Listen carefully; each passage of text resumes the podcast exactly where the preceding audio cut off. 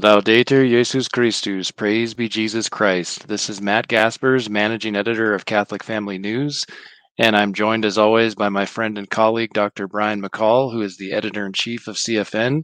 Hello, Brian. I hope you're doing well this first week of May, and welcome to all of our viewers who are joining us live and all those who will watch this video later on. Uh, we thank you for joining us today. Hope you're doing well, Brian. Yes, happy feast of St. Pius V. Yes, indeed. And we have a great lineup of stories for you today. The first of which, uh, most of you, many of you have probably heard this leaked draft opinion of the United States Supreme Court, specifically Justice Samuel Alito, concerning the fate of Roe v. Wade. So we'll provide the background information, how this story has developed throughout the week, and then Brian will uh, provide some legal analysis from his expertise as a, a, lawyer and a professor of law. We're also going to look at a recent interview, an interview published earlier this week uh, with Pope Francis, to a interview that he gave to an Italian outlet. And he talks about, he reiterates basically his desire to meet with President Vladimir Putin of Russia, even uh, says he's open and ready to go to Moscow which would certainly be historic if that actually happens. I, I don't think it will, but we'll see. And he also has some interesting things to say, some speculation regarding the causes of the Ukraine conflict. So we'll take a look at that. Uh, our third story today involves this recently unveiled um, dis, so-called disinformation governance board uh, that was actually the story about this broke around the same time last our broadcast last week. We just didn't have time to include it, and we had lots of other material to discuss. So we're going to break down the details of that story today. Uh, which many people are calling this online, as you've probably seen, Biden's so called Ministry of Truth, harkening back to the George Orwell novel 1984. And it certainly has some applicable parallels, as we'll see. We also are going to uh, discuss a new report from the Lepanto Institute, Michael Hichborn, our friend and colleague, and he's exposed yet again that the USCCB is funding uh, a pro abortion group, uh, despite obvious conflict there uh, with church teaching and, and faith and morals.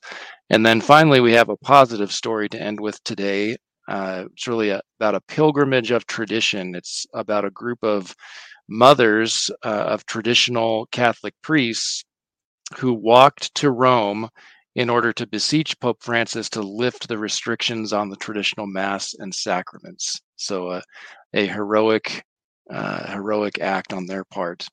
Before we get into all the news today, as always, we will spend a few moments uh, looking at the liturgical calendar and pondering the things that are above, as St. Paul says.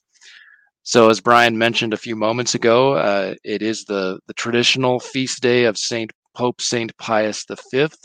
We're coming to you uh, live on Thursday, May 5th, 2022.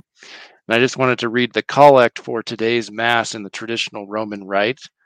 Uh, it's very beautiful and it kind of um, highlights how Pope St. Pius V was a crucial pontiff both in the the civil sphere as well as in the ecclesiastical sphere. He did a lot of work in both of those spheres, and he's certainly a pope. Uh, if God would raise up for us in our day a pope after, similar to St. Pius V, that would be a wonderful blessing for the church. So here's today's collect from Mass. It says, "O God, who, for the overthrow of the enemies of thy church and for the restoration of divine worship, didst vouchsafe to choose blessed Pius as supreme pontiff, grant that we may be defended by his patronage and so cleave to thy service, that overcoming all the wiles of our enemies, we may rejoice in perpetual peace. It's a wonderful prayer. Um, last year, as I think Brian will mm-hmm. recall, uh, Sophia Institute Press published a biography about St. Pius V written by Professor Roberto de Mattei, and it is titled St. Pius V. The subtitle is The Legendary Pope Who Excommunicated Queen Elizabeth I, standardized the Mass, and defeated the Ottoman Empire. I haven't actually had a chance to read the book in full. I think I've read a, a little bit of it, and it, it, was very good what I was able to read. I don't know if Brian's had a chance to review that book, uh, but I'm sure there's lots of excellent literature on uh, Pope St. Pius V, one of the church's greatest popes. Yes, it was. I did read it. It is a very good book, and really is an all-around pope. I mean, he he did so for the church and the world. Defended really is without him, the Holy League would not have formed to hold the Mons Lepanto. Uh, so, and he reformed the city of Rome. It had become very corrupt. He cleaned it up. So, really, a model pope. Yes, definitely. And looking ahead on the liturgical calendar, we have some other good uh, saints and feasts coming up. So we have uh, this coming Saturday a Polish saint, Saint Stanislaus, a bishop and martyr, patron of Poland, uh, repro- reproached by King Boleslas the Cruel for his dissolute life. Uh, he reproached the king, rather, I'm sorry, and while saying Mass was put to death by him in 1079. So, bishop and martyr. And then next week we have uh, a great father and doctor of the church, St. Gregory Nazianzen, who was educated in, at Athens in all the sciences with St. Basil the Great and became Bishop of Nazianzen. Uh, and his profound knowledge earned for him the title of doctor and theologian. He's also known as Gregory the Theologian. And then also later this uh, this coming or next week, I should say, is May 11th is the feast of uh, Saints Philip and James, both apostles. So some good see some good uh, feasts, good saints coming up on the calendar. I don't know if Brian had anything yes. else he wanted to add for our liturgical segment. No, just a reminder. Tomorrow's First Friday, and then First Saturday. And uh, oh yes, we very good. Particularly, reminder. can make the communion of reparation on the first Saturday, as Our Lady requested. That's yes. something we can completely do. We don't need a pope or bishop for that. We can do that on our own. Yes, definitely. That would be the best Mother's Day present that we could give to Our Lady. Yes. I should mention this coming Sunday is Mother's Day, so we wish all of the, the mothers who watch our program a happy Mother's Day in advance, and we hope you have a wonderful day with your families. Yes. So, turning to our first story then of the week, this is the big news a major leak out of the U.S. Supreme Court. And uh, before diving into the story, I, I, do want to impress upon everyone how significant this is. Uh, there has never been a anything like this in the history. I've been trying to find, you know, nothing certainly in my lifetime, but I tried to do some research. Nothing like this has ever happened with the Supreme Court before, with a draft opinion. Interestingly, the closest that we've ever come to this was a few hours before Roe v. Wade, the horrendous uh, decision that created abortion, uh, was released. It was leaked to the public um, just again, but that was already decided. It was done. It just was put out a few hours early. Uh, nothing like this, but that this is absolutely extraordinary. And uh, really, I hope that the U.S. Marshals, that Congress, someone does something about this. The person that has done this, um, because it really is extraordinary. So, what are we talking about? Well, this week, uh, Politico published what purported to be a draft opinion uh, dated in February for the Dobbs case. Now, that is the case we've reported on before, where uh, the U.S. Supreme Court is considering a Mississippi ban on abortion at 15 weeks. Uh, and this is a, together with appendices, about a 98 page uh, draft opinion, which, if uh, nothing has changed or does change, would overrule Roe versus Wade. Uh, now, and that that law is actually was passed, I think, in 2018, and it's kind of been it's been challenged in court, so it hasn't been able to be enacted, right? But it actually it has passed the Mississippi legislature and was signed into well, law. it, it, was enacted. It hasn't been able to be enforced because enforced, yes, it's right, it's been enjoined by uh, lower federal courts. So right now, the decision the Supreme Court was reviewing is a lower court struck it as unconstitutional. So before we get into it, maybe let's just explain a little bit how the Supreme Court works. Uh, so the nine justices hear oral argument that happened in December. And then usually within a very short period, within a week, often, depending, you know, unless there's some intervening event, uh, they meet in what's called conference, and they each cast straw poll votes. Uh, what, mm-hmm. which way would they decide the case? Then, whichever decision has a majority of justices, the most senior justice in that group assigns one of them to begin drafting an opinion. What would be the opinion of the court? And the mm-hmm. opinion is very important. The result obviously is important, but beyond Mississippi, the opinion, the writing will be important because it will explain the scope of the decision. Uh, and does it apply nationwide? What does it mean? So it, it, it is very uh, significant. Then what happens for several months? Uh, usually a draft is written, it's circulated among the justices. Those in the majority can you know, give opinions or you know mark it up with comments or things they'd like some wording changed. But justices can then also move around a bit. Some of them might concur in the result, but write their own separate opinion. Others might write a dissent. Now, the only opinion that matters is the opinion of the majority of the court. Uh, the others are just for precatory, persuasive reasons to just state what they want to say differently. So, what we know from the Politico leaked opinion is this opinion is being written by Justice uh, Samuel Alito, uh, who has been on the court for uh, quite some time.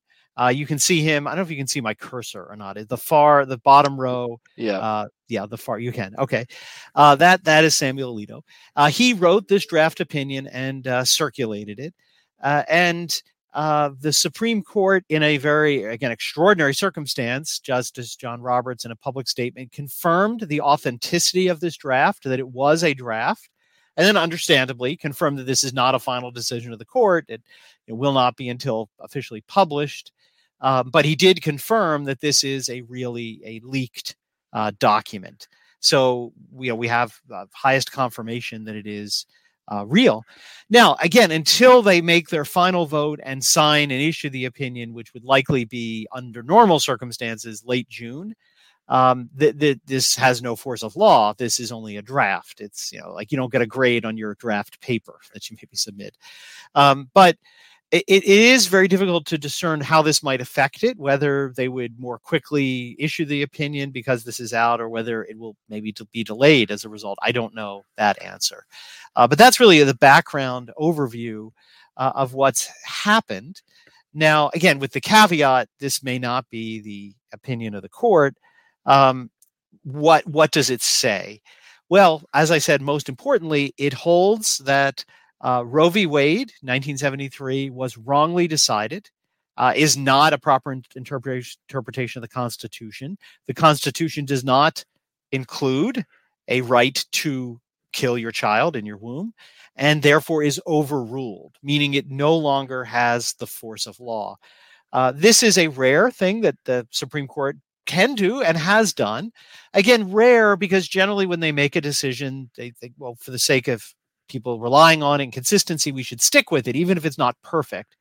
When they choose to overrule it, it's because time has shown it was such a horrifically wrongly decided opinion that the costs of changing course are outweighed by the harm the opinions caused. So it is really uh, very significant. Uh, the mo- really the most significantly known uh, Supreme Court overruling was Brown versus Board of Education, which overruled Plessy versus Ferguson case, which was discussed a lot of the oral argument, which said that uh, separate was equal, that you could treat people on the basis of race differently, and that that's mm-hmm. not unequal. That was overruled and as an impossible legal standard. Uh, and and really, there have been some other overrulings, but that is probably the most popularly known instance. And something, an important point I wanted to mention in the introduction to Justice Alito's draft opinion both the petitioners, meaning those in favor of Mississippi's Gestational Age Act, and the respondents, those against the Mississippi law, have said that a review of Roe, as well as Casey, in 1992 decision, is necessary in order to render a decision in the in, at the current time. As Justice Alito mentions at the end of his introduction, he says that the respondents, quote, tell us that no half measures are available. We must either reaffirm or overrule Roe and Casey. So this draft opinion is not the result of what, you know, people on the left are claiming judicial activism or anything like that. It's simply responding to a specific request from all parties concerned. Everyone recognizes that Roe and Casey have to be reviewed and either upheld or overturned. Those are the only two options. Right, and uh, and again, he makes a very strong. Uh, again, there's a lot of appendices because he has a lot of detailed uh, information, but the main text of the opinions over 60 pages. And what he basically argues this is is first it it declared something in the Constitution which appears nowhere there. Uh, it was just basically invented out of thin air. Uh, and it created a legal standard that has shown itself to be unworkable.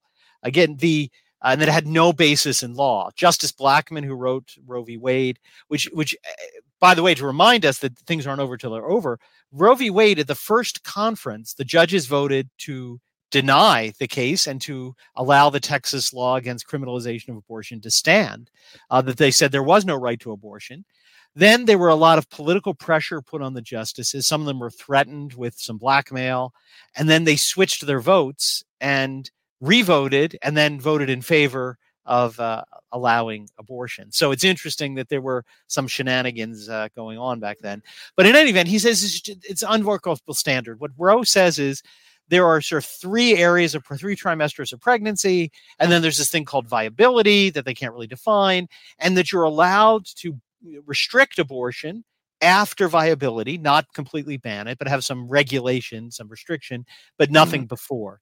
It was completely unworkable. And that's why the decision in Planned, Planned Parenthood v. Casey came up in 1992, in which, again, the court made a bad situation worse. Um, they, right. they realized they said viability was unworkable. You couldn't, it, it, it was no real standard.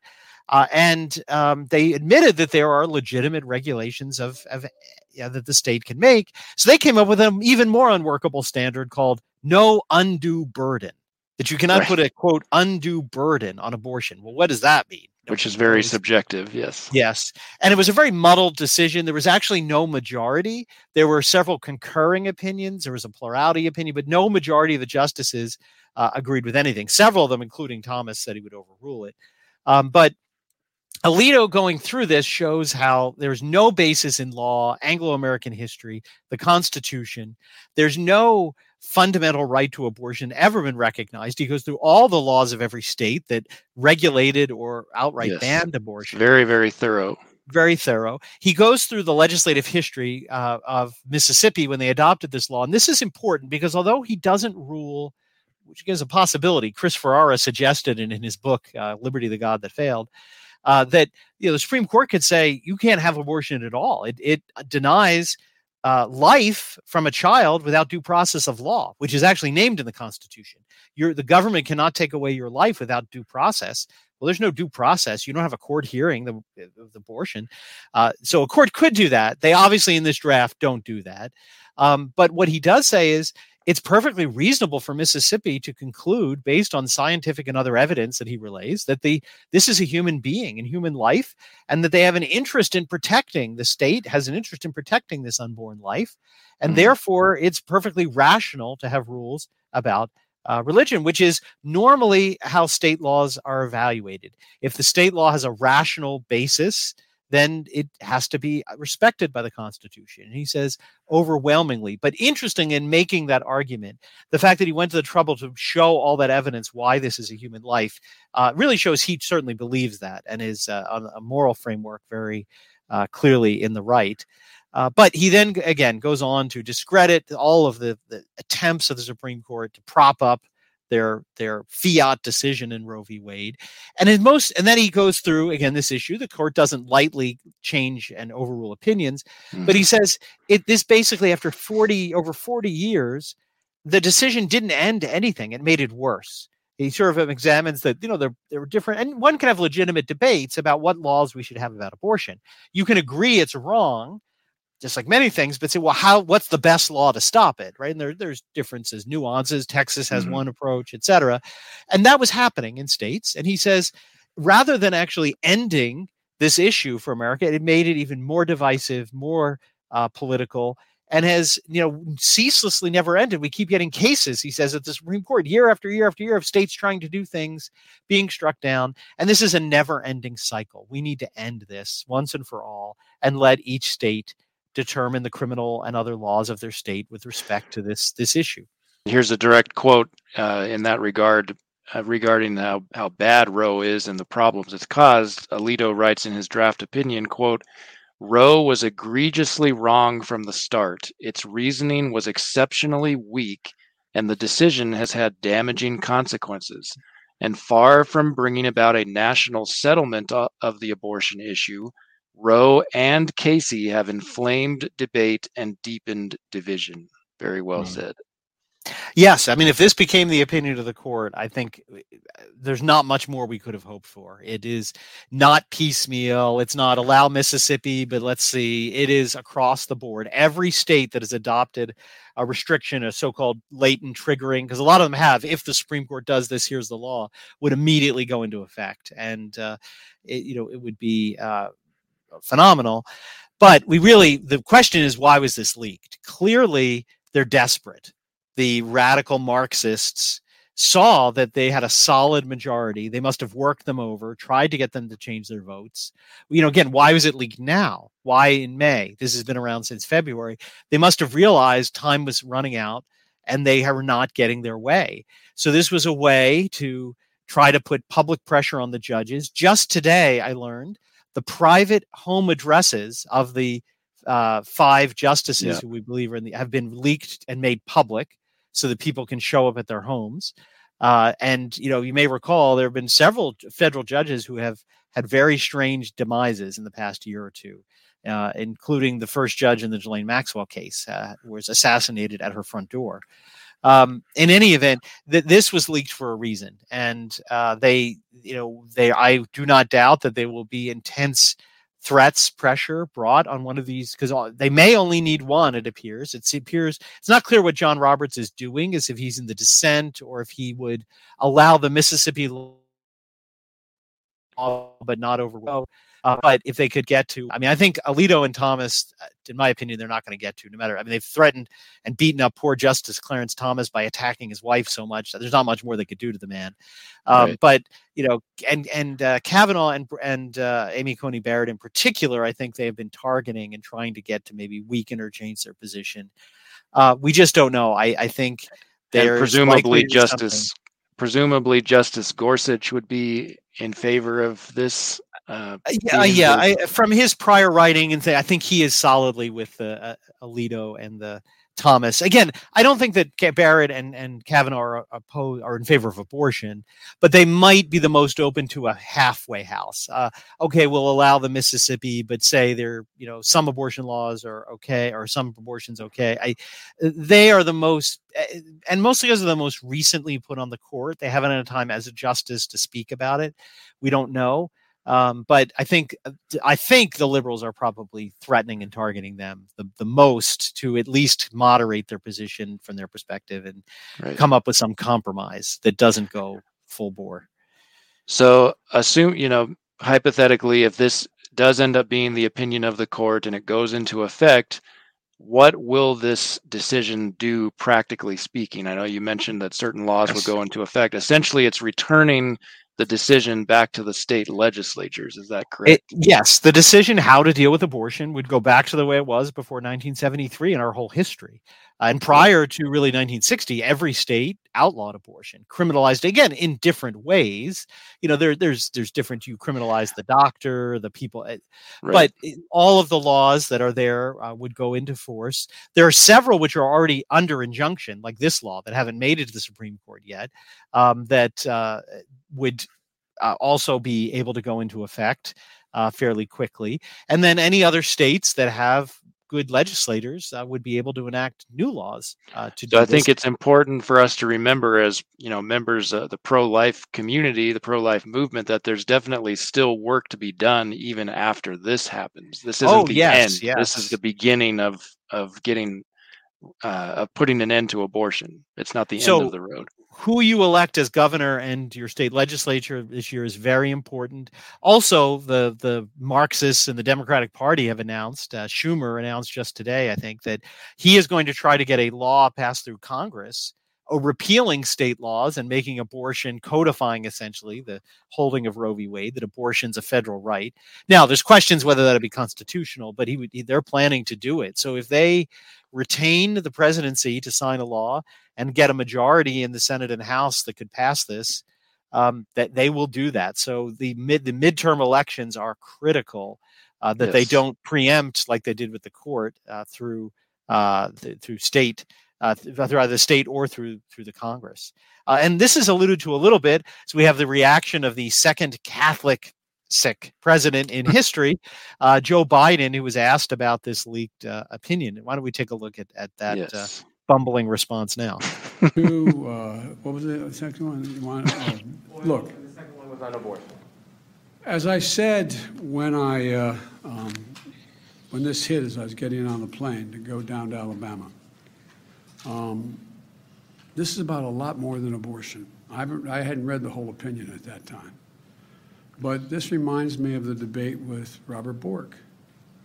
Bork believed the only reason you had any inherent rights was because the government gave them to you. If you go back and look at the opening comments, Bork Biden, I was questioning him as chairman, I said, I believe I have the rights that I have, not because the government gave to me, which you believe, but because I'm just a child of God. I exist. I delegated. Now, if you could pause it there for just a second. Here. Yes. So just consider for a moment the uh, astounding hypocrisy in that statement. Yes. So he's pontificating about, you know, saying that God and not government is the source of our rights, which is a true statement, but simultaneously he's denying the God-given right to life of unborn children. Yes. Unbe- just unbelievable. well, and first of all, he's Brian- mis- he's mischaracterizing Justice uh, Bork, uh, who you know Right. may- Maybe you could explain who that is and that discussion he's referring to. So Robert Bork was nominated to the Supreme Court, and Joe Biden was the chair of the Senate uh, Judiciary Committee uh, when he was nominated. And uh, Bork was uh, basically run out of town and not put on the Supreme Court. He was a brilliant judge, and in fact, it, totally mischaracterizing his position there. He was a deep natural law scholar who, unlike Biden, uh, did not say we don't we don't. He said the actual opposite of what Biden was trying to say.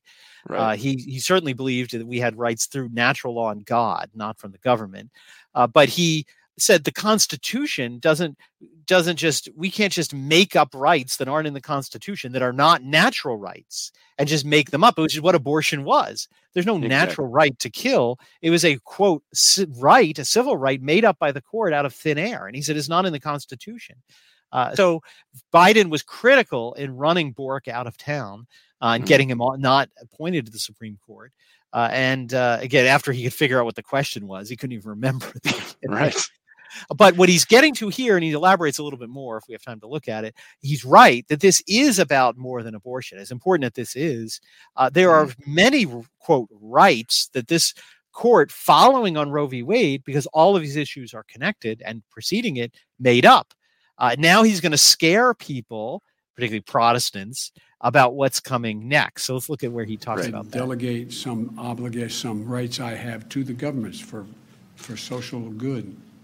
So the idea that somehow there is an inherent right, that there is no right of privacy, that there is no right. And remember the debate we had, you don't remember, but we had a debate about Neither do you, I think. Griswold versus Connecticut. There'd been a law saying a married couple could not purchase birth control in the privacy of their own bedroom and use it. Well, that got struck down. Griswold was thought to be a bad decision by Bork, and I'm, my guess is the guy's on the Supreme Court now. What happens if you have a state ch- changes the law saying that, that, that children who are LGBTQ can't be in classrooms with other children? Is that so yeah, he's trying to rally the troops, scare everyone, but scare right. even those who are pro-life, but who are, are not really pro-life because they support artificial contraception. Right. They might come and take your contraceptives away from you. But even here, I mean, in light, if he actually did read uh, Justice Alito's draft opinion, he he would know that he's being dishonest here as well, because yes. Alito says explicitly, "quote." And to ensure that our decision is not misunderstood or mischaracterized, we emphasize that our decision concerns the constitutional right to abortion and no other right. Nothing in this opinion should be understood to cast doubt or precedents that do not concern abortion. Although, you know, end quote, although I do agree with Brian that these uh, issues are obviously interrelated because they're all having to do with with procreation and education of children and, and yes. marriage and all of that. So, yes. So they again they are going to go full force with this into the elections and try to get elected on uh, scare tactics to get people to overdo the uh, overturn uh, this result. But again, I think we really need to intensify our prayers.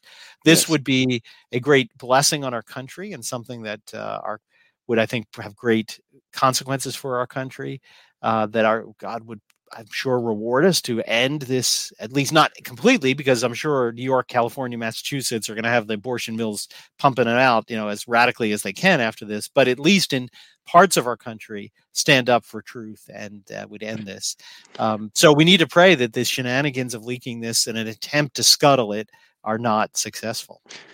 Right. So, a final note before we move on to our next story um, there's also some uh, information being spread online, which seems to be credible, uh, like advertisements on TikTok and such. I got I, someone sent me an email about this or a, an article rather that uh, the pro-abortion lobby is gearing up, apparently specifically going to target uh, Catholic churches this coming Sunday, Mother's Day, uh, encouraging people to go to Catholic churches to disrupt mass and you know, basically to shout their slogans or whatever it is they do. This is something from CatholicVote.org. Uh, the article says abortion activists to storm Catholic churches during Mass on Mother's Day. A radical abortion group calling itself Ruth Sent Us, and they're on Twitter at Ruth Sent Us, announced this week that it is mobilizing activists to enter Catholic churches during Mass this coming Sunday in response to reports that the Supreme Court is set to overturn Roe v. Wade. And as Taylor Marshall mentioned in his podcast today, it's interesting that they're going to target Catholic churches because the devil knows who the his real enemy is. It's not the yes. Protestant yes. churches that caved on this yes. decades ago. It is the one true bride of Christ. Yes. So be on the lookout for any uh, strange characters you may see this Sunday and, and plan accordingly. All right. So our next story is a an interview that Pope Francis granted to an Italian daily newspaper called uh, Corriere della Sera, and the English translation comes to us uh, courtesy of Inside the Vatican magazine. And so the interviewer, uh, Lucio Fontana, basically provides it. It's not an actual transcript of the interview, it's more like a summary of what was discussed. So here's what he explained. You know, they cover several different topics. Uh, the two that we're going to focus on are uh, the Pope's desire, reiterated desire to meet with Putin, as well as this, his speculation regarding the causes of the conflict in Ukraine. So, what did he say here? So, this is the uh, interviewer's summary the Holy Father recalls his many attempts at stopping the conflict and reiterates his willingness to travel to Moscow. And it does provide direct quotes from Pope Francis throughout this uh, article. So uh, Pope Francis said, quote, the first day of war, I called the Ukrainian president Volodymyr Zelensky on the phone, but I didn't call Putin. I had had a chance to speak with him in December for my birthday, but this time, no, I didn't try to contact him. It was meant to be a clear gesture for the whole world to see, and for that reason I paid a visit to the Russian ambassador. I asked for explanations and told him, in the name of God, stop this war. Later on, Francis continues, about 20 days into the war, I asked Cardinal Parolin, who is the Secretary of State for the Vatican, to convey my message to Putin that I was ready to travel to Moscow. For sure, I was waiting for some kind of open uh, opening gesture from the Kremlin leader. We received no answer whatsoever, but we keep pressing them on this issue. Francis continues I fear, however, that Putin cannot or does not want to agree to our meeting at the moment. Well, it's kind of a no brainer, I think. Um, so Pope Francis goes on, uh, or that this is the interviewer rather, providing a summary. Pope Bergoglio's main concern is that Putin won't stop anytime soon. He tries to consider the roots of his behavior, the reasons that are pushing Putin to engage in such a brutal conflict. Uh, maybe it was, quote, NATO barking at Russia's gate, those are Francis's words, that compelled Putin to unleash the invasion of Ukraine. Quote, I have no way of telling whether his, uh, his rage has been provoked, Bergoglio wonders but I suspect, this is Francis talking, it was maybe facilitated by the West's attitude. So that's kind of an interesting development. Uh, Pope Francis saying that this could be the war is obviously not Ukraine's fault in the sense that um, Vladimir Putin is responsible for his decisions. He chose to to do his quote unquote special military operation. But Francis here is clearly um, at least open to the idea that provocation from the West, not just from Ukraine, but from the entire Western world, could have precipitated this conflict. I don't think he's uh, said that in previous statements or interviews, not that I've seen. So, going on, uh, the interviewer explains those who care for peace are now grappling with the thorny question of weapon deliveries from Western countries to the Ukrainian resistance. The Holy Father or excuse me, a divisive argument for many, an argument that is likely to split asunder the world of Catholics and pacifists. The Holy Father uh, has his doubts on the matter. His doctrine has always rejected the arms race and strongly condemned any escalation in the production of weapons, which might end up being used sooner or later on the battlefield. Here's another quote from Francis. I can't answer that question. I live too far away. I don't know if it is the right thing to supply the Ukrainian fighters. What seems indisputable is that in that country, both sides are trying out new weapons, meaning the Ukrainians as well as the Russians. The Russians have just found out that tanks are useless and they might be developing new weapons. Wars are fought for this reason too, to test your arsenals. Uh, this is what happened in the Spanish Civil War before the Second World War. Then he gives a couple of uh, historical examples involving our conflicts in um, what does he say here? In Yemen, um, a couple of years ago, a ship docked in Genoa. It was loaded with weapons to be transferred to a cargo heading to Yemen. Uh, it goes on saying, or this is the interviewer again Pope Bergoglio's thoughts throughout our conversation always seem to turn back to what is right. He has been repeatedly asking for a symbolic, uh, been repeatedly asked rather, for a symbolic visit to Ukraine, but his answer has always been uncompromising. Quote, I am not ready to travel to Kiev, not yet. I have sent my envoy, Cardinal Michael Czerny, uh, head of the dicastery for the promotion of integral human development, and Cardinal Konrad Krajewski, the Pope's almoner. The latter, Francis says, has just visited Kiev for the fourth time, but I feel that I shouldn't go there. Not yet. First, I must go to Moscow. So the other uh, statement that kind of caught the attention, definitely caught the attention of the Russian Orthodox uh, Church. Francis said during the interview that Putin cannot, or excuse me, uh, Kirill, Patriarch Kirill, cannot or should not lower himself to become um, Putin's altar boy, I think is the term that he used. So the, the Russian Orthodox um, Patriarchate, specifically the Department for External Church Relations, responded by saying, quote, it is regrettable that a month and a half after the conversation with Patriarch Kirill, Pope Francis chose the wrong tone to convey the content of this conversation. So during the interview, uh, they Pope Francis commented on his uh, virtual meeting with Patriarch Kirill and Metropolitan Hilarion, who's the head of the uh, Department for External Church Relations, the Russian Orthodox Church. This was held back in mid March. I think it was March 16th. And you know, after listening to Kirill explain all of the his rationale for supporting Putin's decision, Francis basically said, "I don't understand your reasoning, and you know, this is not acceptable, et, et cetera, et cetera." So um, the Russian Orthodox Church has now said regarding this comment about Kirill not stooping to be uh, Putin's altar boy. Such utterances can hardly further constructive dialogue between the Roman Catholic and Russian Orthodox churches, which is so necessary at the current time. And then it gives its account of what was supposedly actually said during the Mar- the mid March conversation.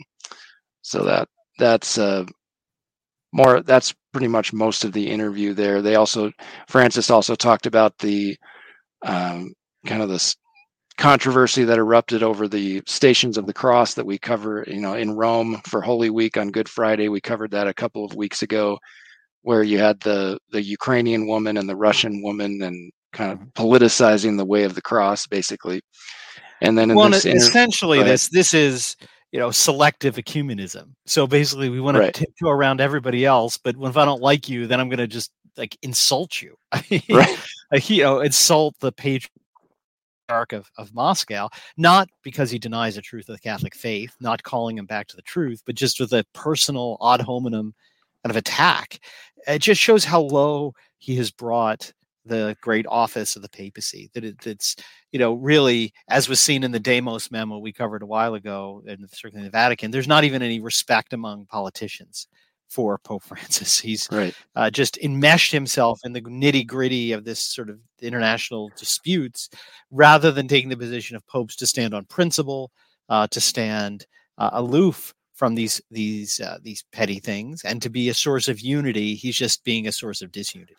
Right. So, one closing note I noticed interesting at the end of this uh, summary of the interview, the interviewer says, the Holy Father's last thought is reserved to the late Cardinal Carlo uh, Martini, which is a famous uh, like anti or pre pre Bergoglio Pope. Uh, he was the in charge of the infamous St. Gallen Mafia, basically.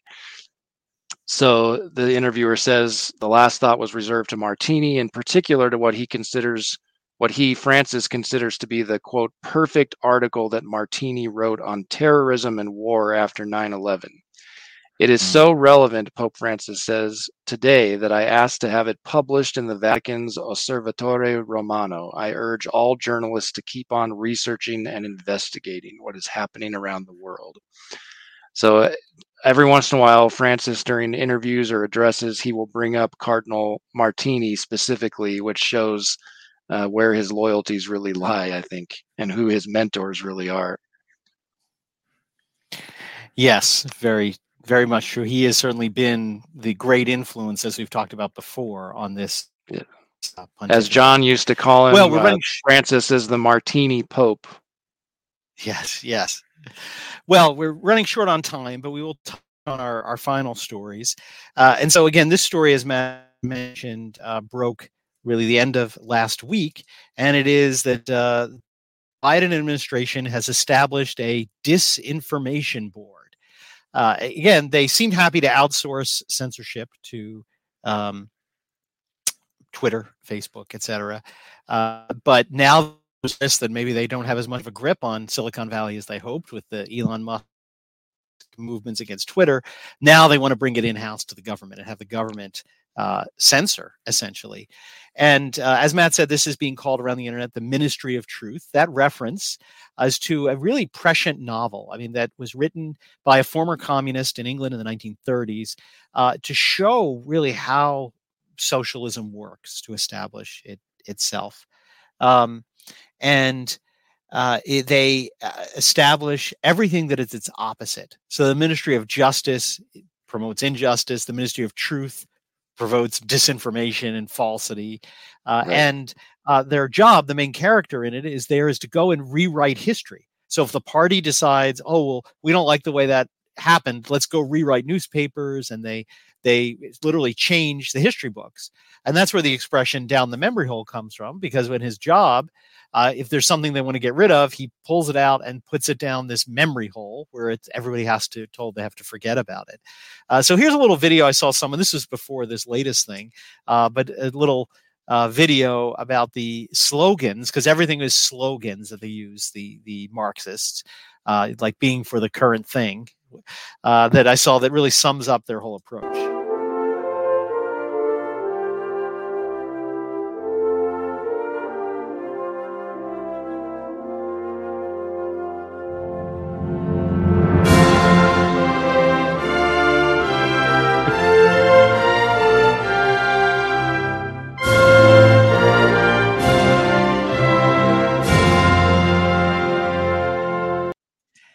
And that's really what it's all about. They want you to believe the opposite. So war is really peace, freedom is really slavery. They want you to believe the opposite of what is true.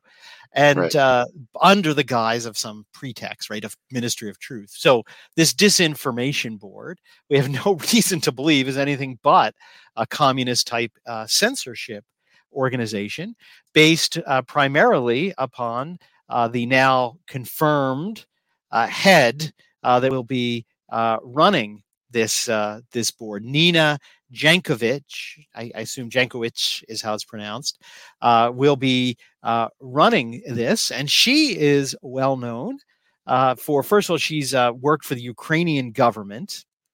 Uh, first to, red flag. yeah, first red flag. Yeah, the Ukrainian government uh, and uh, you know focused in studying East former communist countries.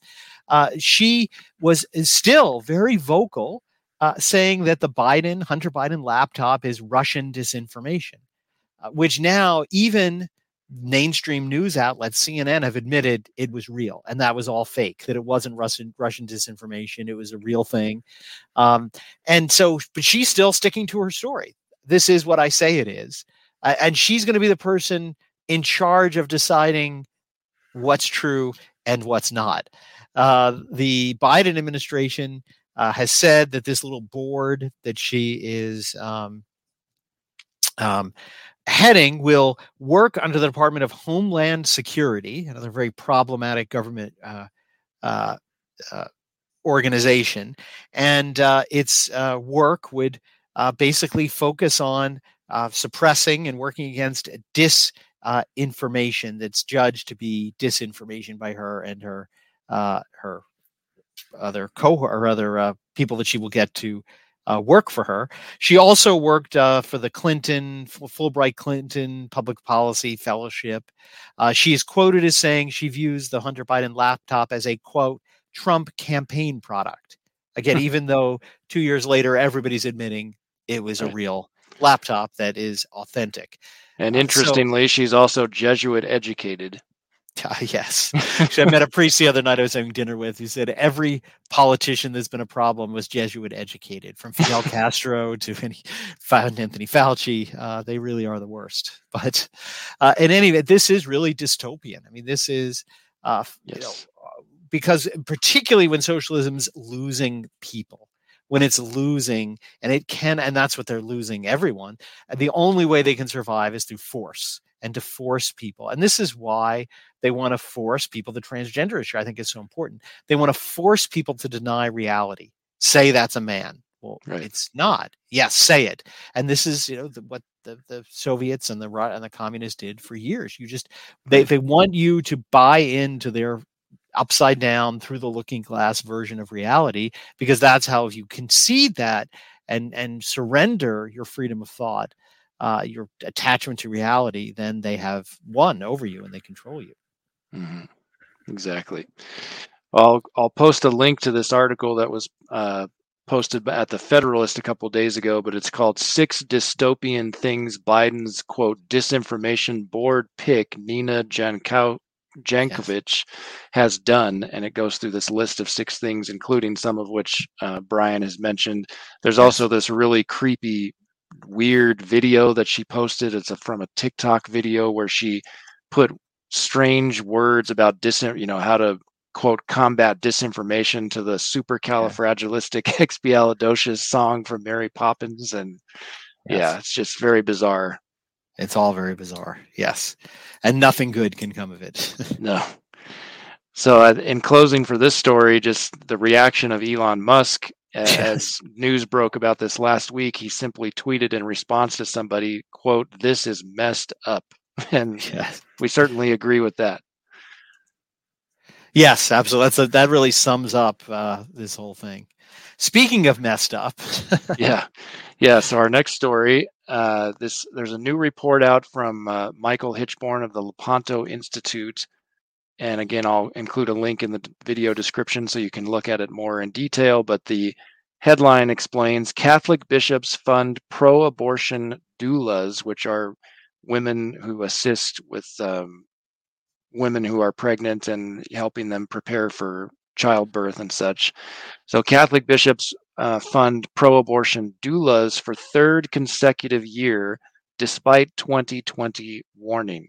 And he uh, also has embedded in this article about a you know roughly 18 minute video report that is good. I definitely recommend watching that as well. But here's his a little bit of his summary uh, on his website, Lepanto in lepantoin.org.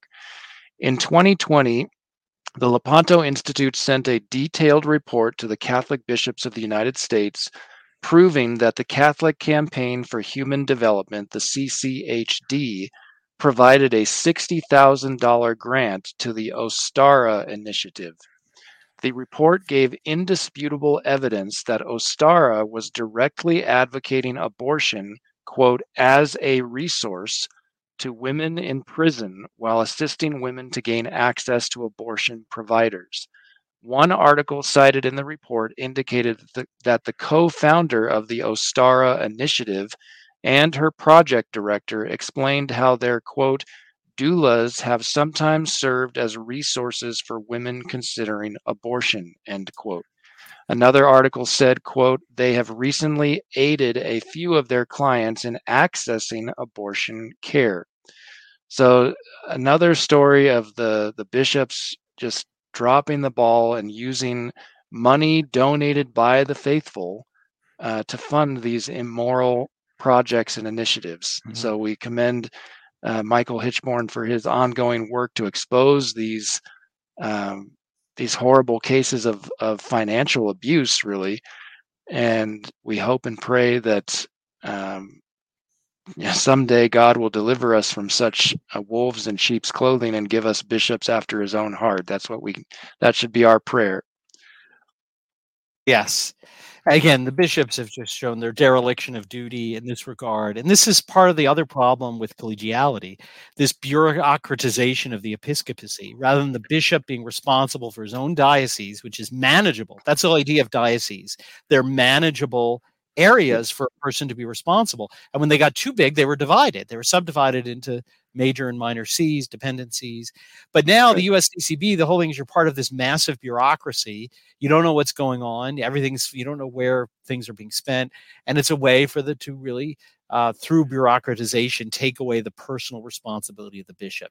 Uh, and again, there are some good bishops. I think Bishop Strickland, a few out that are trying to reassert their care as a bishop for of his his his diocese, but that's that's not the product of collegiality.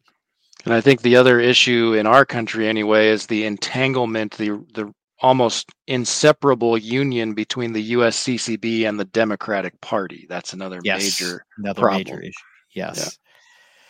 Well, for our f- final story um, today, we have again a very uh, positive, uplifting story. Walking for tradition, uh, a group of mothers uh, walked to Rome and uh, went to a public audience. They didn't have a private audience, but a public audience with Pope Francis and brought letters from other women and mothers of priests, traditional priests, uh, asking, imploring Pope Francis to stop his uh, uh attack on the traditional liturgy that uh, their sons have dedicated their lives to. Uh, some of them, not all, I think there were a small group, maybe five, actually walked all the way from Paris to Rome, over 800 wow. miles uh, walked to to Rome. They were joined along the way, so the group got bigger, I think, as they went along. But there was a yeah. small group uh, that started in uh, Paris. And uh, again, there are many ways to respond to the current crisis in the church. Obviously, to to teach the faith, to to uh, resist Peter to the face when it has to be done by appropriate inappropriate ways, uh, but another is to uh, implore and to appeal to the graces that would be available uh, to uh, to any pope if he is going to allow himself to be open to it uh, to of children of the church appealing to their their mother. Uh, so they walked, they attended the, uh, as I said, the public audience. The Holy Father, however, actually even acknowledged that they were there. Uh, he said, quote, I cordially greet the French speaking pilgrims, especially the associ- association La Voie Romaine, which is the name of this group of mothers of priests, the, the mm-hmm. Roman way. Uh, who have come from France. So now I have no idea if Pope Francis knew why they were there or what their background was, but he did. At least someone put on his uh, list of announcements to uh, to note them. The women, as I said, brought and delivered letters addressed to the Pope from faithful attached to the celebration of the Tridentine Rite. Uh, one of the mothers told uh, in an interview uh, with LifeSite um, News, uh, her name was Elizabeth Denis, uh, who walked the entire journey from Paris. She was with that group about her how her son has been a priest for 10 years uh, and her husband also walked along uh, with her, uh, and uh, yes. they really have said how their their families, their sons, have been strengthened by their love for the traditional liturgy and lead so many souls to turn to the Lord. So, uh, a beautiful way to give public witness to the traditional uh, liturgy of the church, uh, particularly as mothers, right? Mother, the, the vocation of a mother of a priest uh, is very great. And maybe our viewers yes. know the beautiful story of the mothers of Lu, there's this little di- little uh, village in Rome that didn't really have many vocations, and the mothers of the whole little town hamlet got together and prayed for vocations regularly on a set mm-hmm. day mm-hmm. every week. Uh, beautiful prayers that they preserve for us, and a a an avalanche, a flood of vocations came out of this tiny little Hamlet because of the prayers of these mothers. So the prayers of mothers of priests are very uh, powerful. So we commend yes. them for their public witness. I mean, to make that long journey on foot to Rome uh, to make uh, to witness to their sons' vocations is wonderful. Definitely.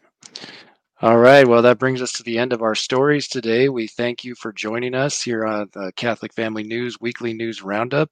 If you've enjoyed this show, we do ask that you uh, give us a, a, thumbs up, a li- hit the like button, and make sure to share the video far and wide with your family and yes. friends. That's really how the main way that we get this content circulated is is with your help. As Brian uh, reminds us, yes.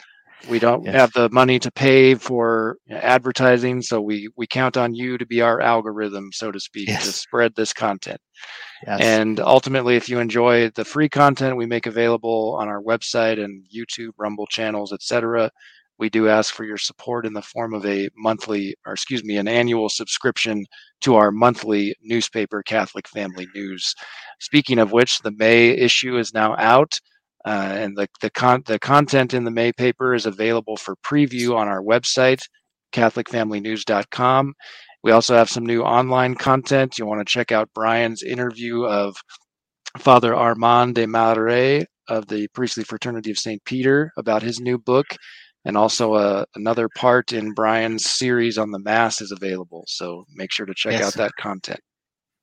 Yes, and wish all of the mothers out there uh, who uh, are watching a very happy Mother's Day.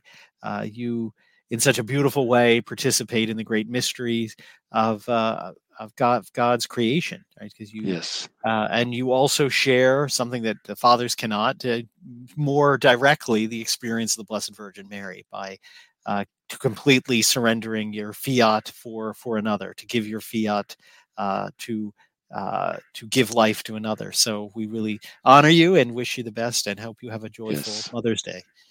And on that note, we will invoke Our Lady, our Blessed Mother, by praying the Hail Mary together. In the name of the Father, and of the Son, and of the Holy Ghost. Amen. Hail Mary, full of grace, the Lord is with thee. Blessed art thou among women, and blessed is the fruit of thy womb, Jesus. Holy Mary, Mother of God, pray for us sinners now and at the hour of our death. Amen. Eternal Father, I offer you the cross of our Lord Jesus Christ, all the instruments of his holy passion, that thou may put division in the camp of thy enemies, for as thy beloved Son has said, a kingdom divided against itself shall fall. Our Lady of Fatima, pray for us. Pope St. Pius V, pray for us. In the name of the Father, and the Son, and the Holy Ghost. Amen. Well, thank you. Have a wonderful week, and uh, we'll look forward, God willing, to see you next week. God bless you.